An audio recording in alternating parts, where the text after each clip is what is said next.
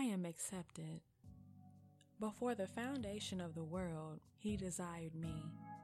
He has made me holy and blameless. He approves of me. He predestined me as His daughter. He received me. He reconciled me to Him. He valued me. I am not alienated from Him. He pulls me close.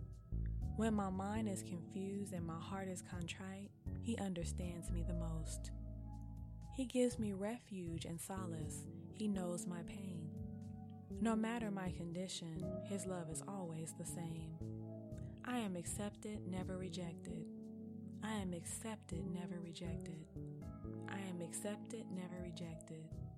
I am accepted.